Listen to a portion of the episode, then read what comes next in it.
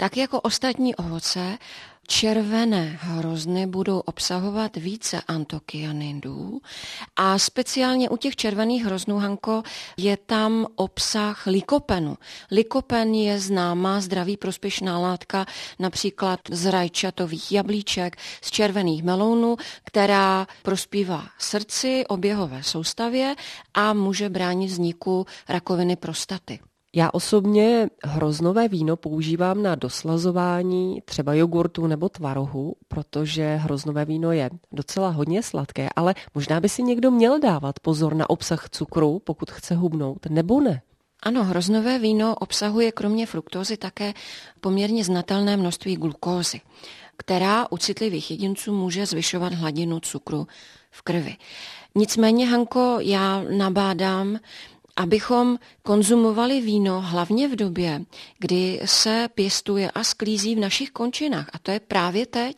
Takže pro mě konzumace vína je v podzimních měsících, kdy dozrává víno na naší zahrádce, je nestříkané a také ve srovnání s italskými nebo španělskými hrozny pochopitelně není tak sladké.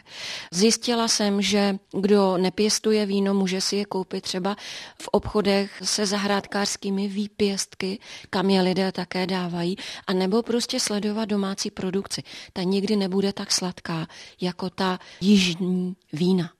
Čím je tedy hroznové víno našemu tělu, lidskému tělu zdraví prospěšné?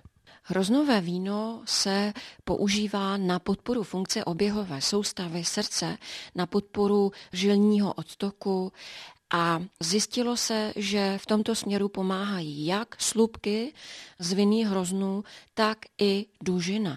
A dokonce i ta semínka, extrakt z nich je velmi nápomocný.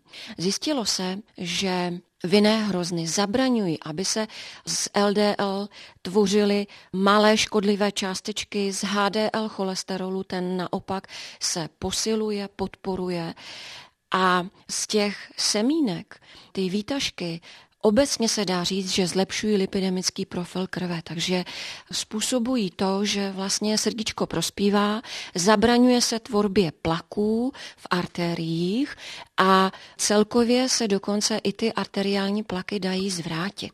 Pokud se to hroznové víno konzumuje ještě s nějakými silnými antioxidanty, třeba se šťávou z granátového jablíčka. Když už koupíme víno ze semínky, máme ta semínka rozkousat? Myslím si, že většina lidí asi nebude ta semínka kousat. Jakkoliv semínka rozkousat samozřejmě můžeme, protože už jsme naznačili, že v nich jsou zdraví prospěšné látky. A dokonce ten olej z těchto semínek se dá velmi prakticky použít na kulinářské úpravy, protože na rozdíl od olivového oleje snese vysokou teplotu podobně jako avokádový olej. Jinak ta semínka můžou vadit pouze lidem, kteří trpí takzvanými divertikly, střevními výchlipkami, zánětem střevních výchlipek. Jinak eh, s nimi není žádný problém při trávení. Opravdu je bezpečné jejich konzumace. No a nemůžeme opomenout víno v tekutém stavu. I to je zdravé. Pěstování vína a jeho tradice spadá již do antických dob. Již tehdy byli lidé zručnými vinaři.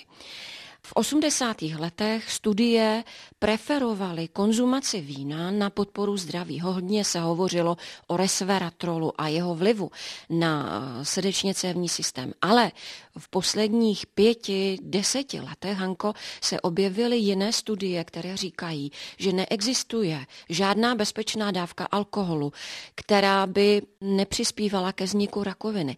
A dokonce i ve Francii probíhají kampaně, které odrazují francouze od pravidelné konzumace vína. Takže v současné době s čistým svědomím nemůžeme úplně tvrdit, že víno prospívá zdraví, ale víme, že u dlouhověkých lidí a kultur, které se pěstování vína věnují, tak je součástí rituálu odpočinku a společenství s přáteli, které vede k uvolnění, relaxaci, dobrému pocitu. A to následně, podle mého soudu, právě prospívá dlouhověkosti a zdraví.